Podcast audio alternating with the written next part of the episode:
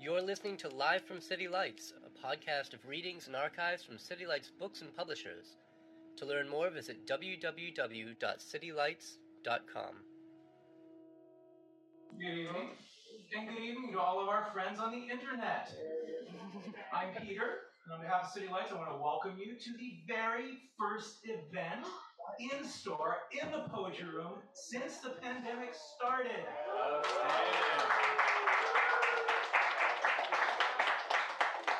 And I can't think of a better occasion than celebrating this fabulous new book by Ayize Everett, Heroes of an Unknown World, which is the final installment in the Liminal series. We're very excited about that. Small Beer Press is co-sponsoring tonight, as is Medicine for Nightmares. And if you're in town, those of you who are watching online, come on down to the Mission to 24th Street. Medicine for Nightmares is a wonderful, wonderful cultural space, performance center, but most of all, another bookstore, and they do a wonderful, wonderful job. So go down there, check it out. And we are honored to have them in the house tonight. We have Tân Cao, who is the co-owner of Medicine for Nightmares, doing the honors.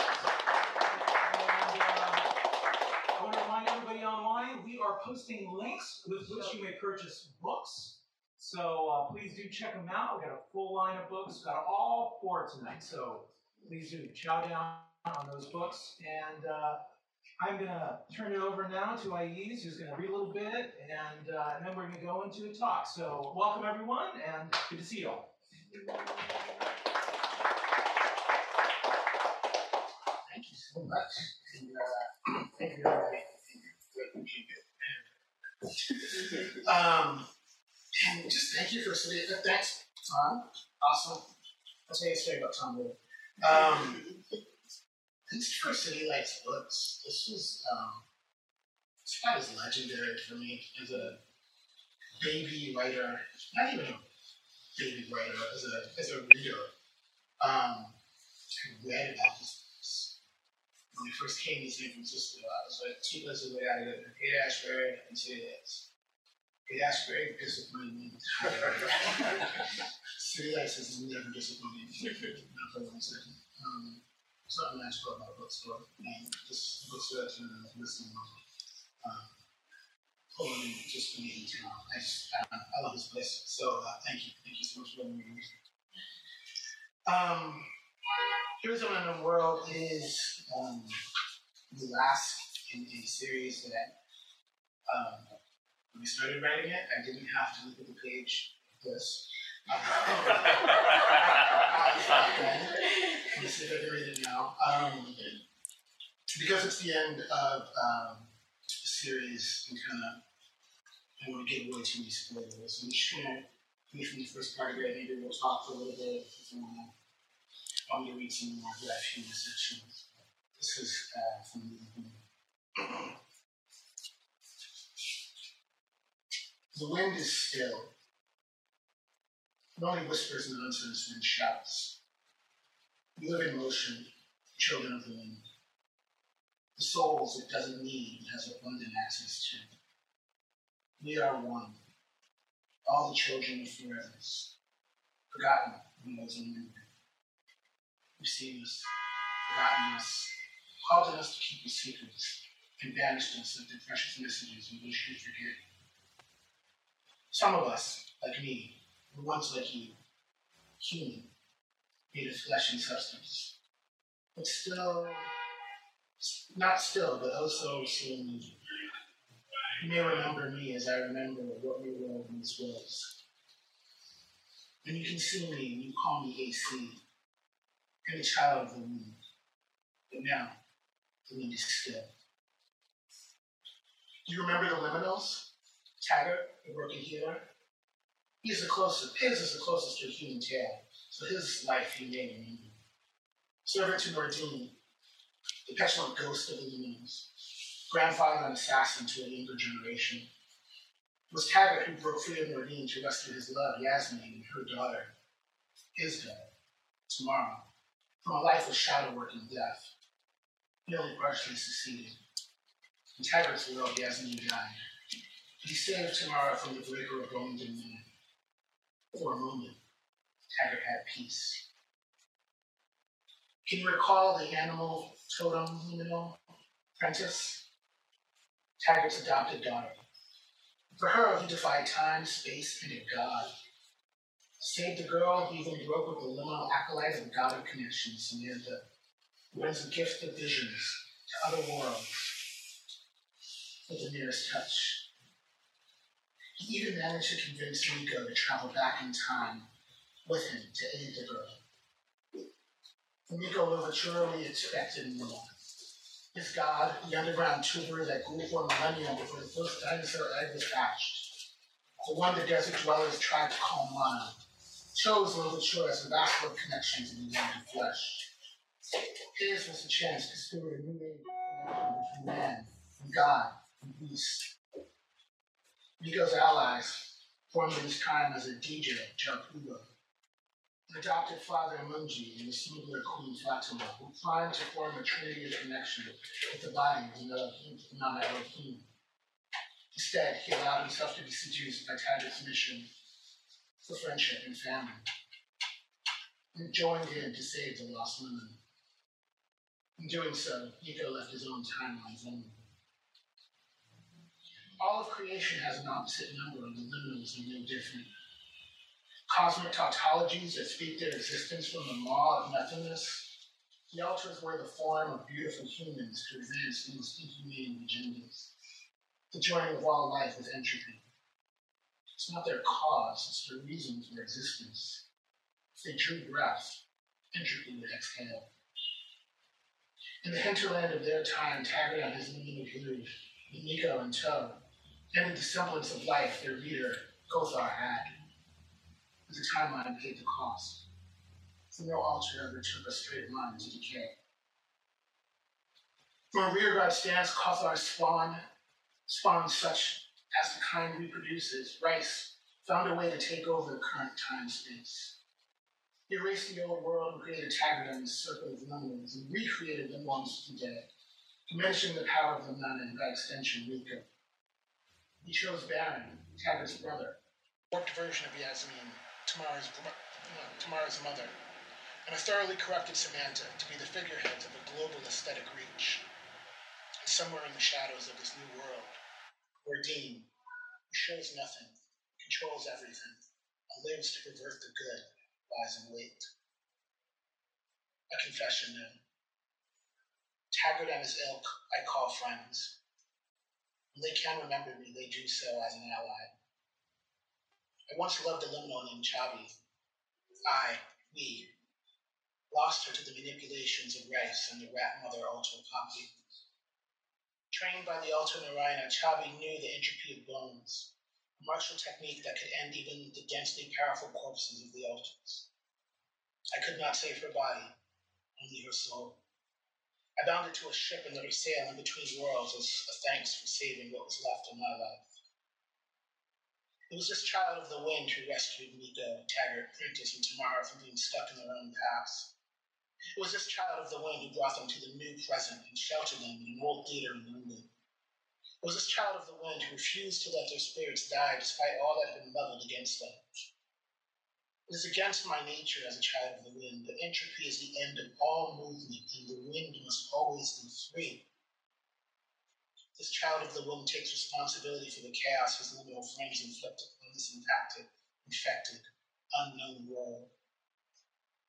This child of the wind does not take responsibility, responsibility for the actions of Nico Louverture no more. I cautioned against the entropy blades he forged for Taggart against a trip back in time that fractured the present reality, to his partnership with the so-called reformed altar Narayana. It is the nature of the children of the wind to know but not to be listened to.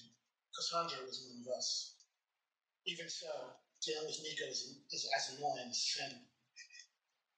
From the safety and shelter I provided, Nico has convinced Taggart to accompany him to rescue a human mentor, the Rastafari Bingi from the prison of Portmore on the island of Jamaica. They barely escape with their lives and have also exposed their existence to the altars. All for a human who doesn't even remember them. Nico continues to act as though he is in his reality and not a forgotten world. He will learn, as all as will all the luminaries soon enough.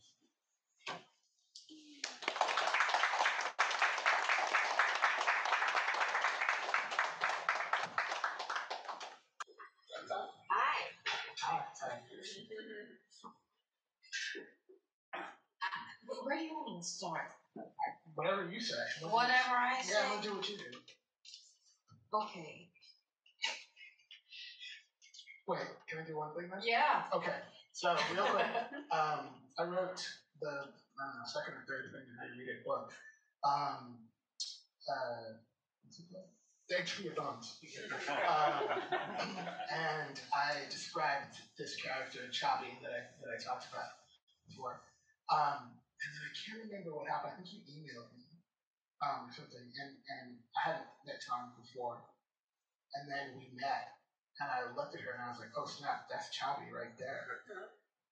And then I think, Tân, you had a similar experience in reading the book, yeah? I recognized a lot of people. I recognized a lot of maybe feeling of existing in a kind of space that's on this edge, edges, and multiple edges at the same time in different places. And I think you do. Yes. Um, and then reading them all together now, because I think the before this, the last one was like 2015. Yeah. So I, I read all of them again and had this sense of like deja vu with them all, which just only makes it better. Um. So so how does this? You know, it's okay. So it's science fiction, right? But but there's a lot of truth in this. I think, and, and like I recognize some of the not not specifically like that's that guy and that's that guy, but like I think we live in a in a city where the altars have been in control for a while, and maybe you could talk about that a little bit, or does that ring any bells? Yeah, yeah. Um, you know, I got the term liminal people from uh, Frantz Fanon. Um, I think it was a Black Skin, White Mask. He said uh, people of color, black people, no, I'm not using that term, black people, um, we're liminal people in that we are um, always also um, occupying multiple spaces at the same time in different ways. Um, and then when I kind of like took a spiritual kind of stance on that. I saw like you know all the people that I, that I've grown up with, black, white, Asian, whatever, um, like you know, always navigating like multiple things at the same time, uh, navigating classes, multiple nationalities, multiple languages, like, and like we did it all so much that we forgot that it was a skill. You know, we thought it was like a norm, right? And then there was just these cats that were like, didn't have to navigate shit. I hope I can swear, if not, I'm in trouble. Um, there were these folks that just like demanded that the world do what they thought was right, even if we knew they were wrong. And on one level, it was attractive because it was like, oh, that's power, right? And then on this other level, I was like, but you suck. You suck at life, and you suck at like community, and you suck at like talking to people, and you suck at like navigating. Like you can't, like you can't, you know. It's like it just takes. I, my my thing was always like, if you were in an ocean, you would demand that the waves did what you said, and it doesn't work like that, right? It just doesn't. Like if I'm in the ocean, I'm like, okay, I'm, I gotta go where the waves tell me, right? But I'm gonna still try and find my way through. So for me, the altars were that. They were like, you know, and that was the thing. Like everybody like loved those people. Like you know, I mean, you know, you know the Elon Musk's of the world, are like you know, this this tech fucking, you know, just bowing to the altar of tech. You know, it's just like, oh well, they said it's true, so it must be, and they made an app, so it must be right. And I'm like, shut the you know, like if I drop you in the middle of certain neighborhoods, you're gonna cry. literally cry. If I bust your phone, you're gonna cry. You know, but I know there's a lot of people. If it's like, hey man, yo, you know, hey, I don't know anybody here. Yo, hey, how you doing? You all right? Cool. Hey, do me a favor, man. Can you help me get out of here? Because I'm kind of fucked up right now. You know, like those are kind of my people. Those are those liminal people that know how to navigate spaces. And those like pretty people, those like those people in power, to me that's kind of like the, the alters. And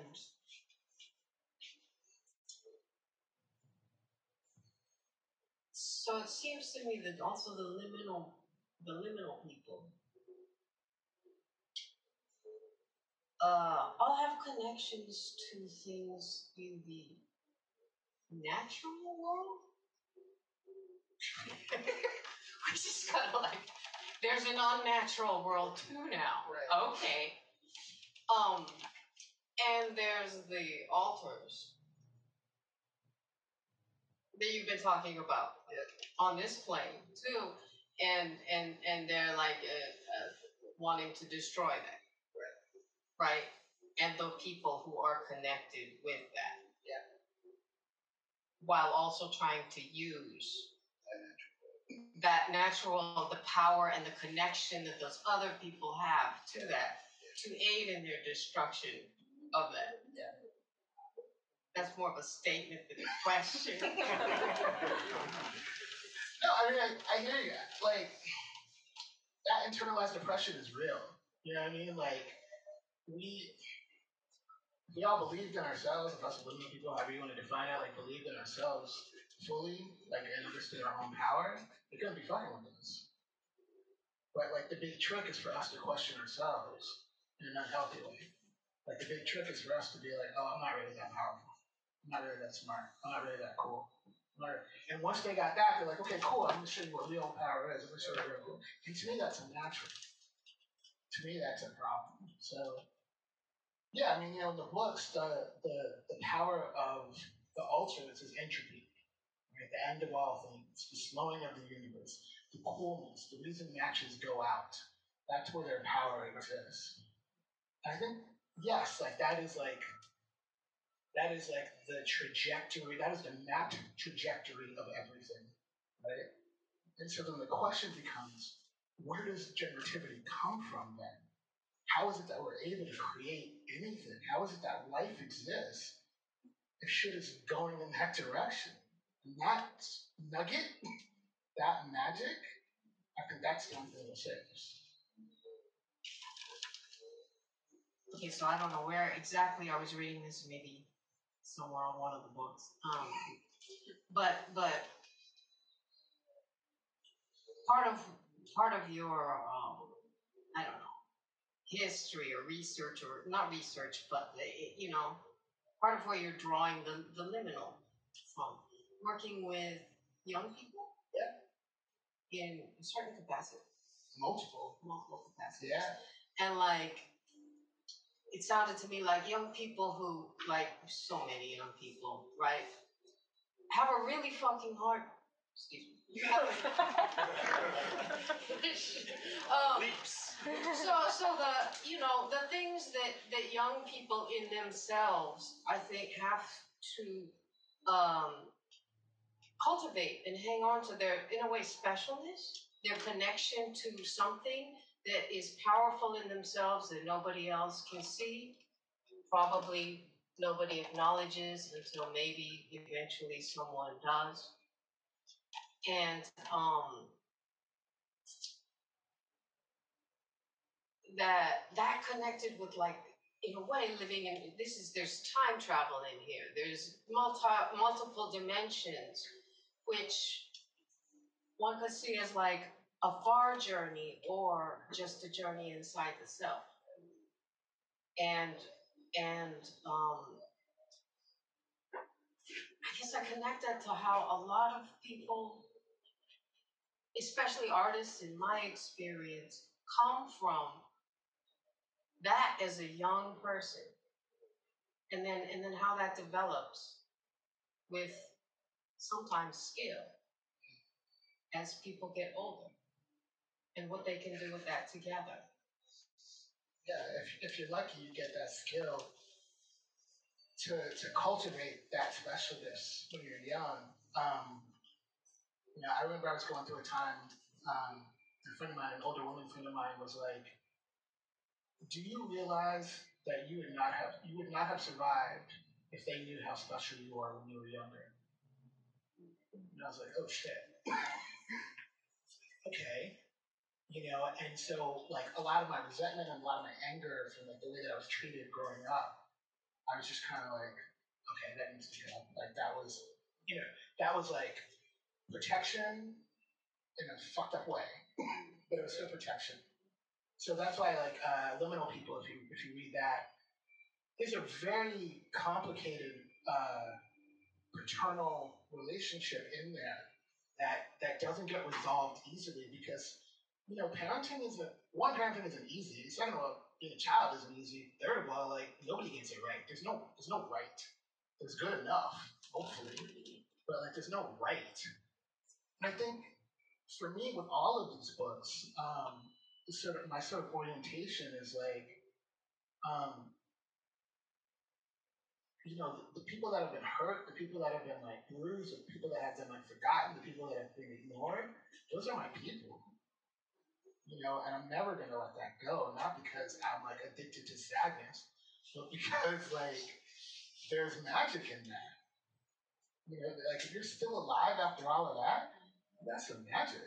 And so that's that's where the otherworldly parts for me are. It's like, fuck, like you my dad shit? Yo, we got powers. You don't fuck the X Men, you're the shit.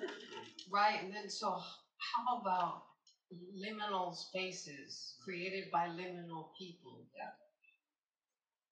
Now, or in our in our world here. I work a lot with psychedelics. um, um, sounds like some of you do too. Um, and what psych- psychedelics have taught me a lot of things. But one of the things that they've taught me is that, um, you know, another world, another dimension, it's not that far away, right? And you know, I grew up with like, you know, people getting initiated into this community and that community, and had chicken sacrificed over my head, and seeing, you know, spirits take over people's bodies, and and that was just normal. I was like, oh my god, this is insane. I was like, hmm, that's Saturday. That's religion. That is what it is. Like what? Like what? Like I'm not tripping on that, right? I think there's this um, this this call to rationality, this call to logic, this call to reason has been overdetermined, right? And so now it seems strange that people can get together and slow time down right? It seems strange that like you can like literally like walk in somebody's house and be in a different dimension, right? It's like, oh shit, how's that happen? It's like, no, that's what we're supposed to do. Like that's what art is, right? Art is not for the sake of observation; it's for the sake of experience, right? So like, yeah, we do this, we feel this, we experience this on a regular basis, and then what happens is we have to interpret it in a logical frame, it's seen as wrong, it's seen as schizophrenic, it's seen as yada yada. Which is not to say there isn't like real mental health issues and real crises, but I think a lot of those crises come out of this like forever recall to reason and logic. And we are not built for that. like human beings are not built for that. If you don't believe me, just look at bars. Like, why are there so many bars? Because people to be like, yo, I need to not think for a second, right? And in this country, the United States, I know where you guys are. Um, in the United States, one of the few acceptable ways of altering your consciousness is with alcohol. Right? But like, why can't it be with some ayahuasca or with some DMT or with some MDMA or with some, like why why is this one and there's reasons why whatever I teach a course on it for young men no. Um, um, there's there's reasons behind it but I feel like the, the like altered state of consciousness like that leads to those liminal places those in between places and I think we need to tap into them in order to be fully healthy human beings. yeah, okay, so I noticed too in, in in in Heroes of an Unknown World, in particular, like Michael is. Is he in the other books at all? No, I don't remember because it's all one thing to me now. Um, oh yeah, yeah, he's with the kid. Yeah. He's the kid's friend. Well, yeah, he's in the liminal, uh, Right. liminal war. Yeah. So Can you talk about the music in this book and like how? Because no, you and I like.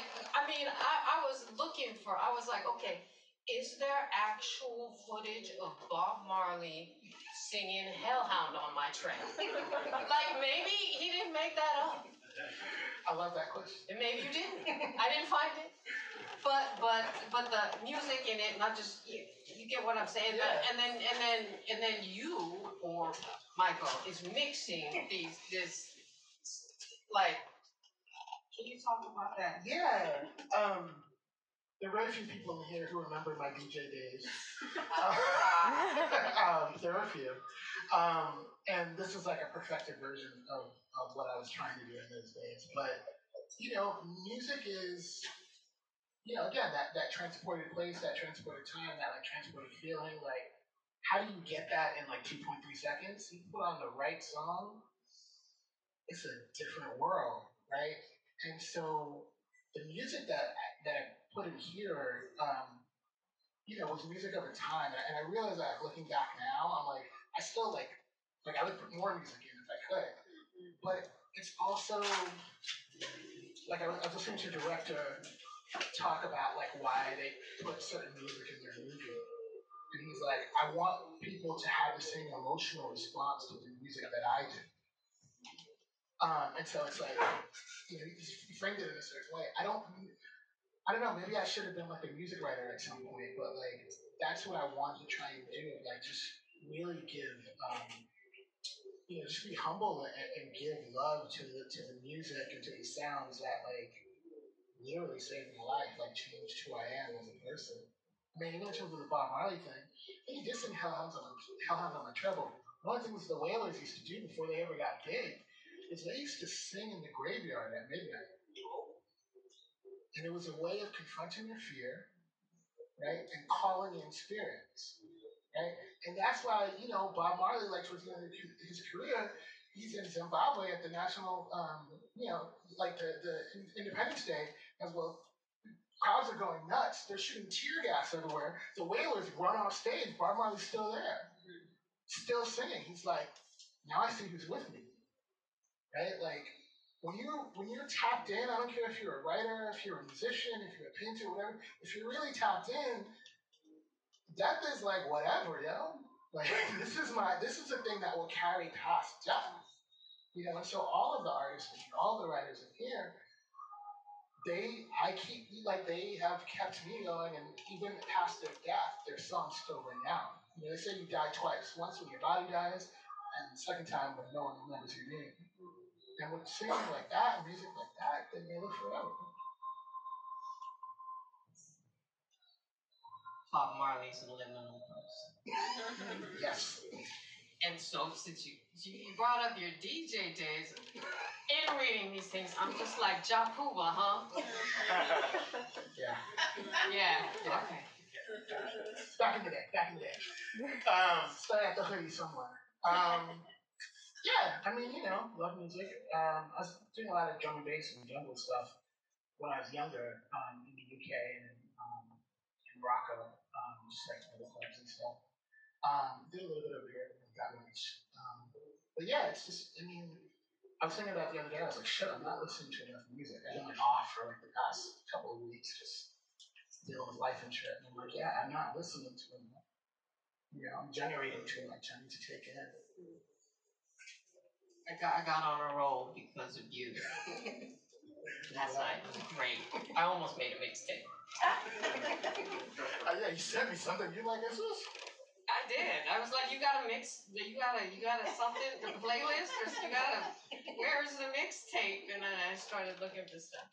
Um, you want to talk about anything else or take some questions and then I'll probably think of something. Okay. Yeah, we can take some questions.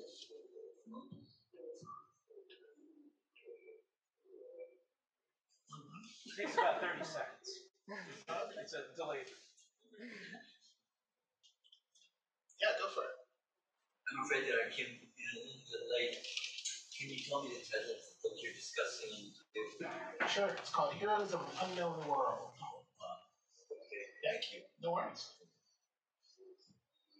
You know this has been a long process in this series. What was Was it challenging to bring it to a close? I'm assuming it was. But what was the most helpful part in bringing it to a close?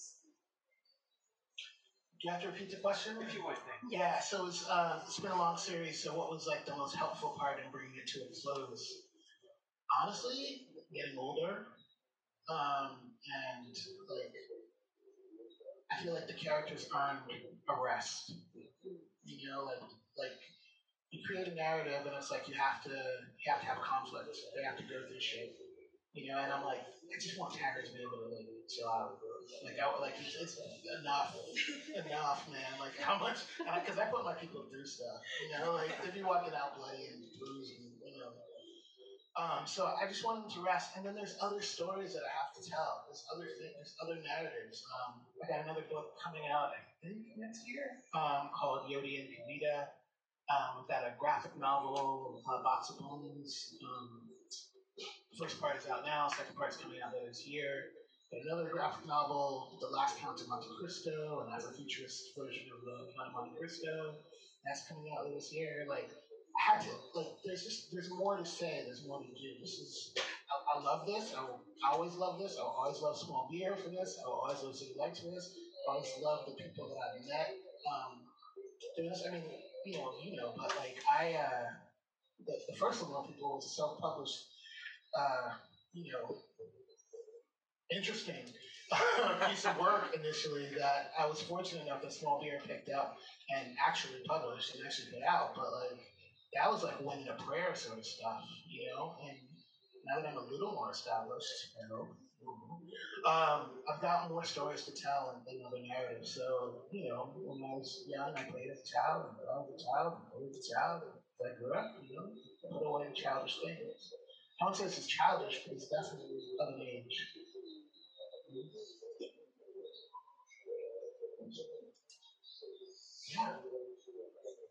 Um, I'm struck by how cinematic your books are.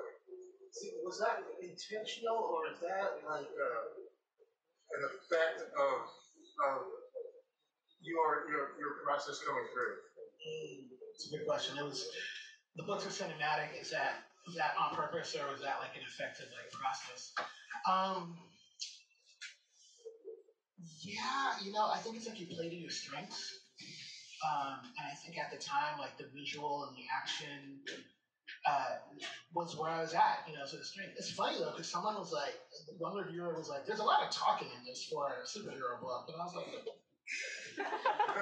what? Like sing, bang, bow? Like, come on, man. Don't. But, um, so yeah, so that was kind of like the narratives. And, and you know, full disclosure, that I grew up reading comic books. I still read comic books. I read comic books every week, right? So like that kind of informed my narrative style, and my narrative sense. But like as I'm developing, I hope, as a writer, there are other things that are kind of called in. Like even the part that I read, right, like feels to me feels more poetic than it does like what what's been done in the past. Uh, you know, like what um what Liminal People was. I People was like crime noir meets like superhero, like you know, and like Liminal War was like a little bit more expansive. Um, you know, uh, Entropy of Bones is like trans memoir, but like, uh, you know, Jan's like, no, stop, shut up, stop telling about my business. Um, but like, you know, so like now, like being exposed to more and reading different types of stuff and, and reading different authors, like I'm like, oh, you can do this on the page. Oh, you can do that on the page. All right, let me try this. Let me try that. So that's what I've been. That's what I've been doing.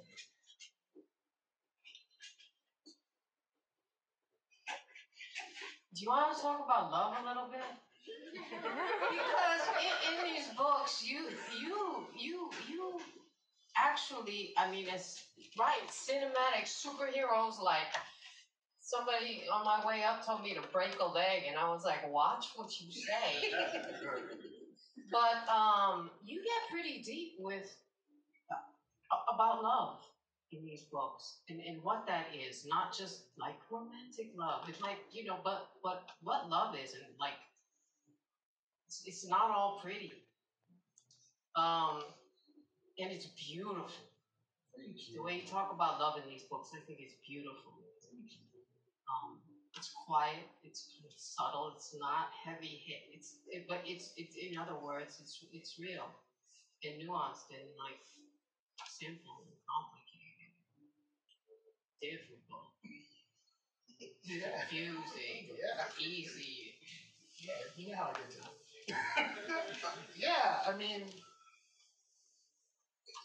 saying a lot about myself, but it's like if you, for me, if I love someone, it's uncomfortable because it's like, oh fuck, that means like I'm riding with you until period. In the sun, it's like I'm riding with you. So like you're doing good, I'm doing good. You're doing bad. I'm like, okay, how do I how do I help? I'm doing bad. I'm still loving you. Right? We're both doing bad. I'm still loving you. You hate me. I'm still loving you. Right? And then like, you know, forget romantic love. Like forget like you know like um, yeah whatever that is like paternal love, like familial love. Right? The more people that you love, the more you're exposed on some level. And the only the only protection you have is for that love to be reciprocated. And then you form this thing that's like both vulnerable and powerful at the exact same time. And you know, everybody's gotta be everybody's gotta pay attention because one person can sink the whole fucking ship.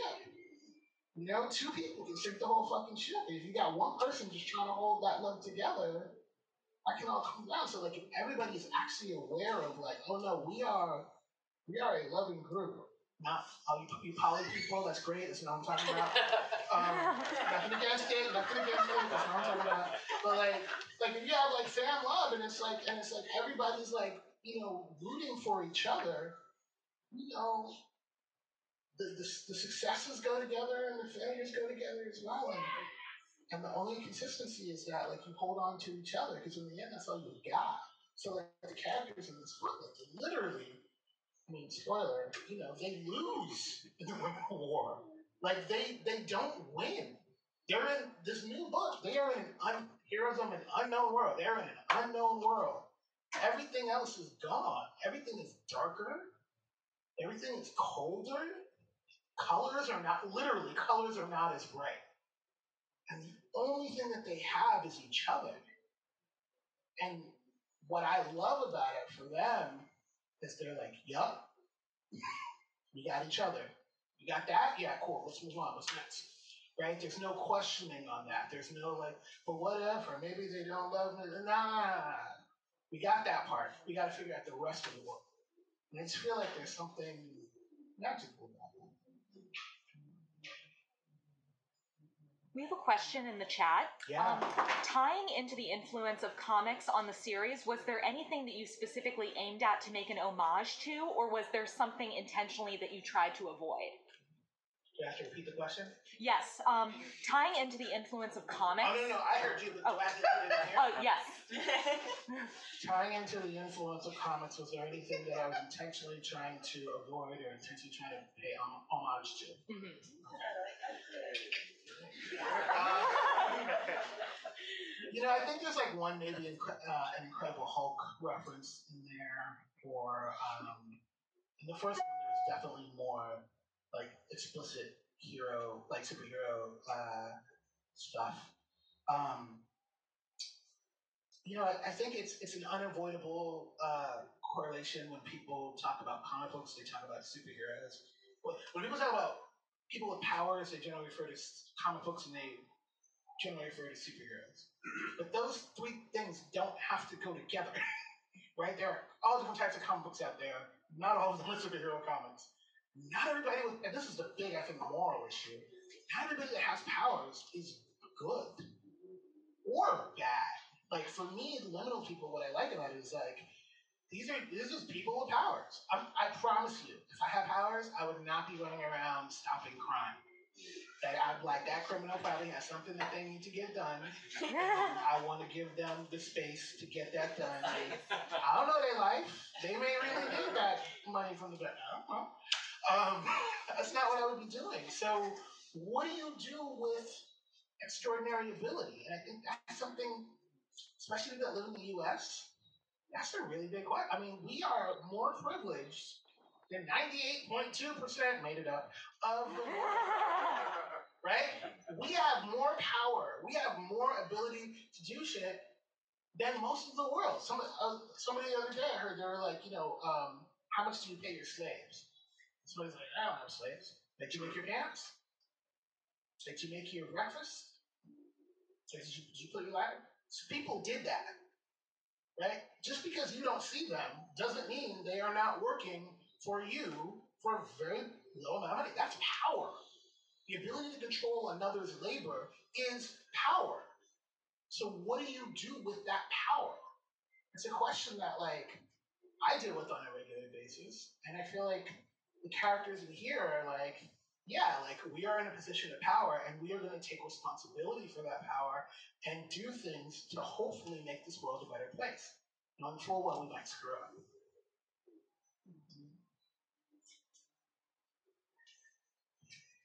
Which reminds me, you, you also in the in the in the in the different dimensions, traveling through time, different possible versions of different people, and then power, right? Not not that the, the kind of power that like you know special powers, right? That kind of you know connection to things, and how there's choice, and how choice or circumstance affects like you know some, some somebody in another uh, most of the characters actually in in different you know it's like a different version of you in this time. Oh she didn't do that. She got married and stuff like that she didn't want to do that you know? She didn't hurt nothing. She's not hurting anything. So you talk about that too right? Yeah. So, um, in the book, Taggart the main character, meets an alternative version of his his former love. That's what you're talking about, right? well yeah that and and um you know there's Aaliyah there's uh there's Chavi Yeah, there's yeah, like there's a lot yeah. a lot of that So, is, for me, what it's about is like, you know, who do you hold? Like, are you held accountable for from former versions of yourself? Right. Um, there are people who have known me long enough to know um, a few versions of myself. um, it's funny because like two of them are like like like sitting right next to each other, like back to back. It's just it's unnerving, but I'm gonna keep going. Um, and you know, like, are you always proud of who you were? right? But like, are you still responsible for who you were? I used to think like, y- yes, 100% who you were is a direct line to who you are, and yada yada yada. As I'm getting older, I feel like I'm being a little kinder to myself, and so maybe I can be kinder to the rest of the world. Um, and understand that like people go through changes, and it's not a linear progression. That like, you know, five, six years you may be an asshole, right? And you know, three or four years you might be a saint, and then another six or seven years you might be an asshole again. That like, that's just life. It's not right. Like, like there's no responsibility. Like you, I, what I think is like you don't owe. Pink is louder. like it was like stirring. I was like, uh, um, I what I think is you don't owe fidelity to your former self. You get to change. People get to change. I think that's what I was trying to get across a little bit here. That like just because this is who this character was or is in this former world doesn't mean that this is who they have to be in the future. Everybody gets to change, and then you you get to react to that, right? Because who we are is not some like rugged individual thing, like this is who I am, and you know no one else can say. Like no, we live in community, right? So if I was an asshole to you six or seven years ago, you know, if now I'm like no, I'm a different person, you'd be like no, you're an asshole, and I have to deal with that. Right? Like the characters have to deal with that. Like Taggart has to deal with that. Taggart was an asshole. Taggart killed people. Taggart like murdered children. Right? And now he's sitting here trying to like judge other people and like luckily there's people around him who are like, yo, Playboy, slow down. That's not the way it goes. sometimes, You know? I am just feeling so 80s right now. this is stirring. I just knew my songs. Uh, we have another question in the chat. Which characters do you like writing the most versus the least, and why? So, which characters do I like writing the most and the least, and why? I'm gonna go specific. Um, use that. You know me. There's no mistakes. There's no mistakes in the universe. They only cost twenty dollars. I'm gonna do it. I'm gonna do it. Um, I discovered Prentice's voice in this. Uh, Prentice is like the only white main character in this book, um, and people like forget that about her. But um, I discovered her voice in this book, and I and I, I dug it. I dug her. Um, she is the one who is like the heart of the group, and she is the one who was like, "Oh no, the love is like these guys went through time and hell for me." No, there's no. Yeah, no. I, I, I ride for them. I die for them. Period. And sentence. What's up? Like, and doesn't let the, the misery of the time and the space get to her. Um, and that was really useful for me while I was writing this. Um, this was kind of done before COVID, but like it's going through shit. It was down in um, Riverside, California. Um, interesting place. I'll be there tomorrow. Um, and like you know needed needed some hope to hold on to. So I like writing characters that um, give me something that I don't have. Uh, characters that I don't like writing, um, basic, Uh, just like no no qualitative changes in them the entire the entire time through. I just find them boring unless they're unless like I like that essential element about them. Um, Nordine is that character for me in this. Like he is just a man is just a, a, a dark mystery, and there's no clarity on him. There never will be any clarity on him. He just is what he is, what he is, and I like that. But other than him, I don't like writing characters. You gonna rap? Yeah, Tamara, you're rap. Do you have questions, comments? Yes, sir. And in the line, same line as the question that was asked, um, what is the character, and you kind of touched on it, because I was going to actually say it this way. What is one of the characters that you miss writing, that you're not writing about anymore? And why is it the count?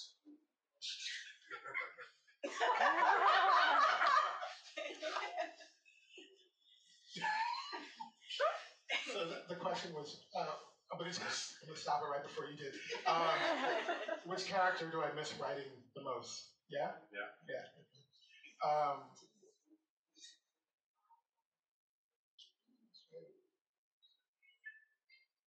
I take this person. I really miss Chavi. Like, um, I didn't write. I initially didn't write her as part of Liminal People. Just wrote as a of standalone book. Um, and then towards the end, it was like I'm not one of those writers that like knows what's happening as they're writing. Like it's almost like channeling. You know, I'm like, okay, let's just see what happens. And I'm like, okay. And, I, so like I was like, okay, this is happening. It's like, oh, this is a liminal book. You know, she did this little piece with Nico in there. I was like, okay, cool. And I was writing, and I was like, I remember being like, you know, she's gonna die, right? I was like, no. And I stopped writing for like four days. I was like, no, not, no, she, no, she's good. Like, no. You know, and then I was like, no, like, you know, it's one of the, see, I'm so, this is what happens when you try and kill Charlie. um, one of the, a piece of writing advice, which feel free to ignore because I ignore all writing advice, is kill your darlings. And I was like, yeah, she gotta go. She gotta go. And so I gave her the best send off that I could. Uh, spoiler alert, she comes back. Um, but, you know, her book, her voice, her tone, that time, talk about music. Right? Like that book is like all about music and dance. And, um, but yeah, I just, I really miss that like simple, slimmed down, like, you know, I think the way I write, and people do it differently, but the way I write is kind of like almost like a monk. Like I kind of like go in a little cave and I'm like, okay, let's just get this thing done. And like Chavi like had like rose petals on her cave, and she was like, this is mine. She was like a monk, you know, and, uh, and I just was jealous of her space and like visiting her in, her, in that space. Um, and when that book was done, I was uh, I wrote the Liminal War right after it because I was like, I just had to write something to, to, to forget about this girl that I love.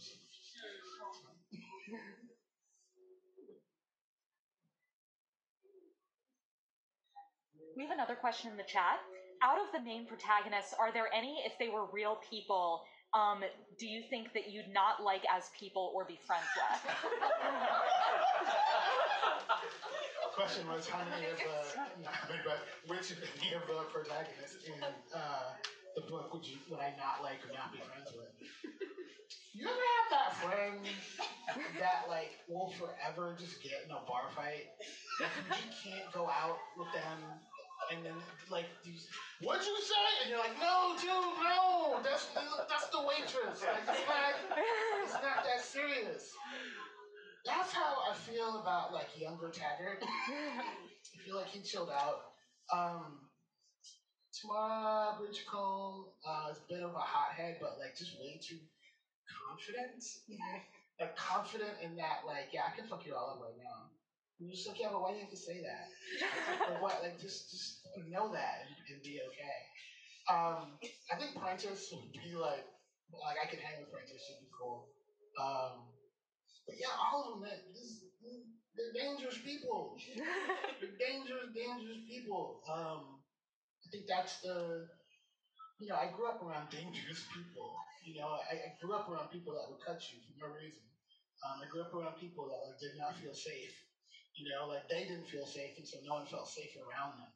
Um, I think that's kind of the, the the vibe that I was trying to um, to, to, to project with them. So um, I would know them. I would I would probably love them.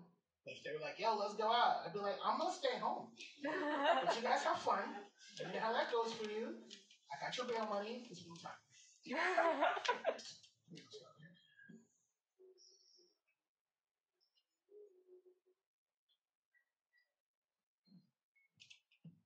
Would it totally spoil something if I ask you because I don't think it's really in there, but Nordine's actual weaknesses?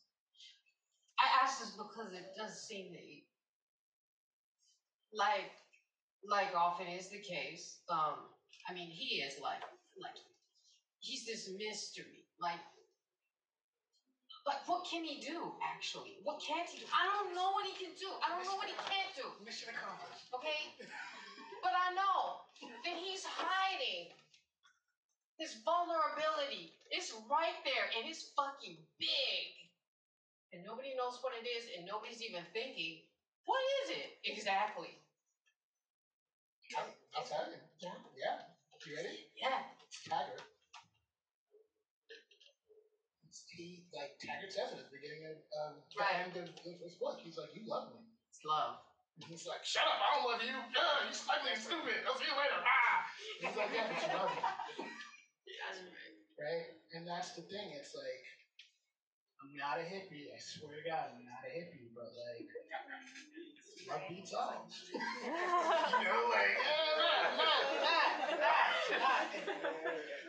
But like that's the thing. Like if you know, like I was talking about that complicated relationship. Like you can have a freaking evil, dirty, bad person. If they love somebody, there's a vulnerability for them that they're like, oh, nah, I don't. I can't be the evil bad person that I was because I'm gonna, gonna protect you in some way, you know. And like that's the thing with. It's like he like he wants to just rage. He wants to just like ah, and like nine days out of ten he will. And even with Taggart, he'll be like ah, but then Taggart's like stop, loud, you know, like just trying to get him. So yeah, I think that that's his big vulnerability. But like yeah, what can you do? I, I'll tell you. Okay, the series is over, so this is what I have to tell you. You ready? I think he just. Ha- I don't. I think he has a little something that he is just traded for different things from different people. He has found ways to negotiate. I don't think he has very much power in and of himself.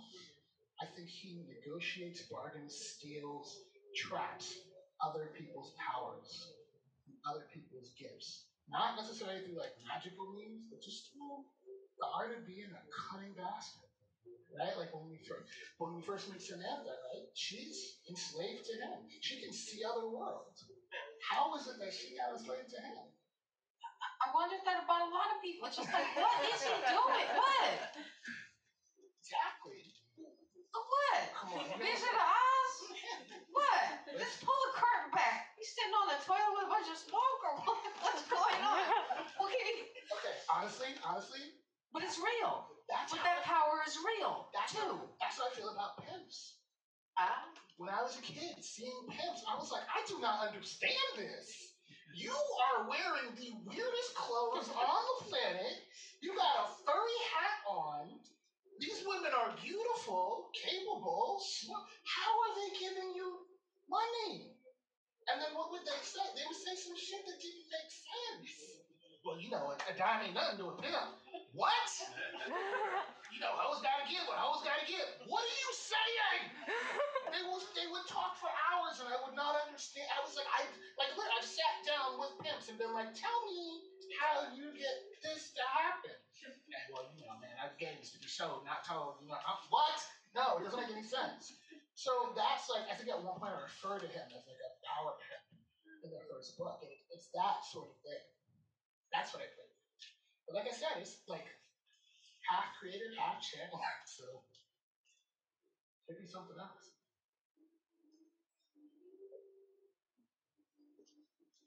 I don't know if y'all can hear it back there, but there's like the music playing this whole time. It's pretty fascinating. It's a great soundtrack.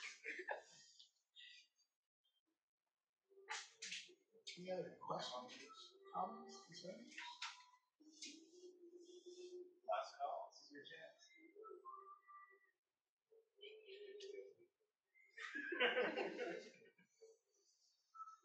Let's sign some books. Thank you all for logging on.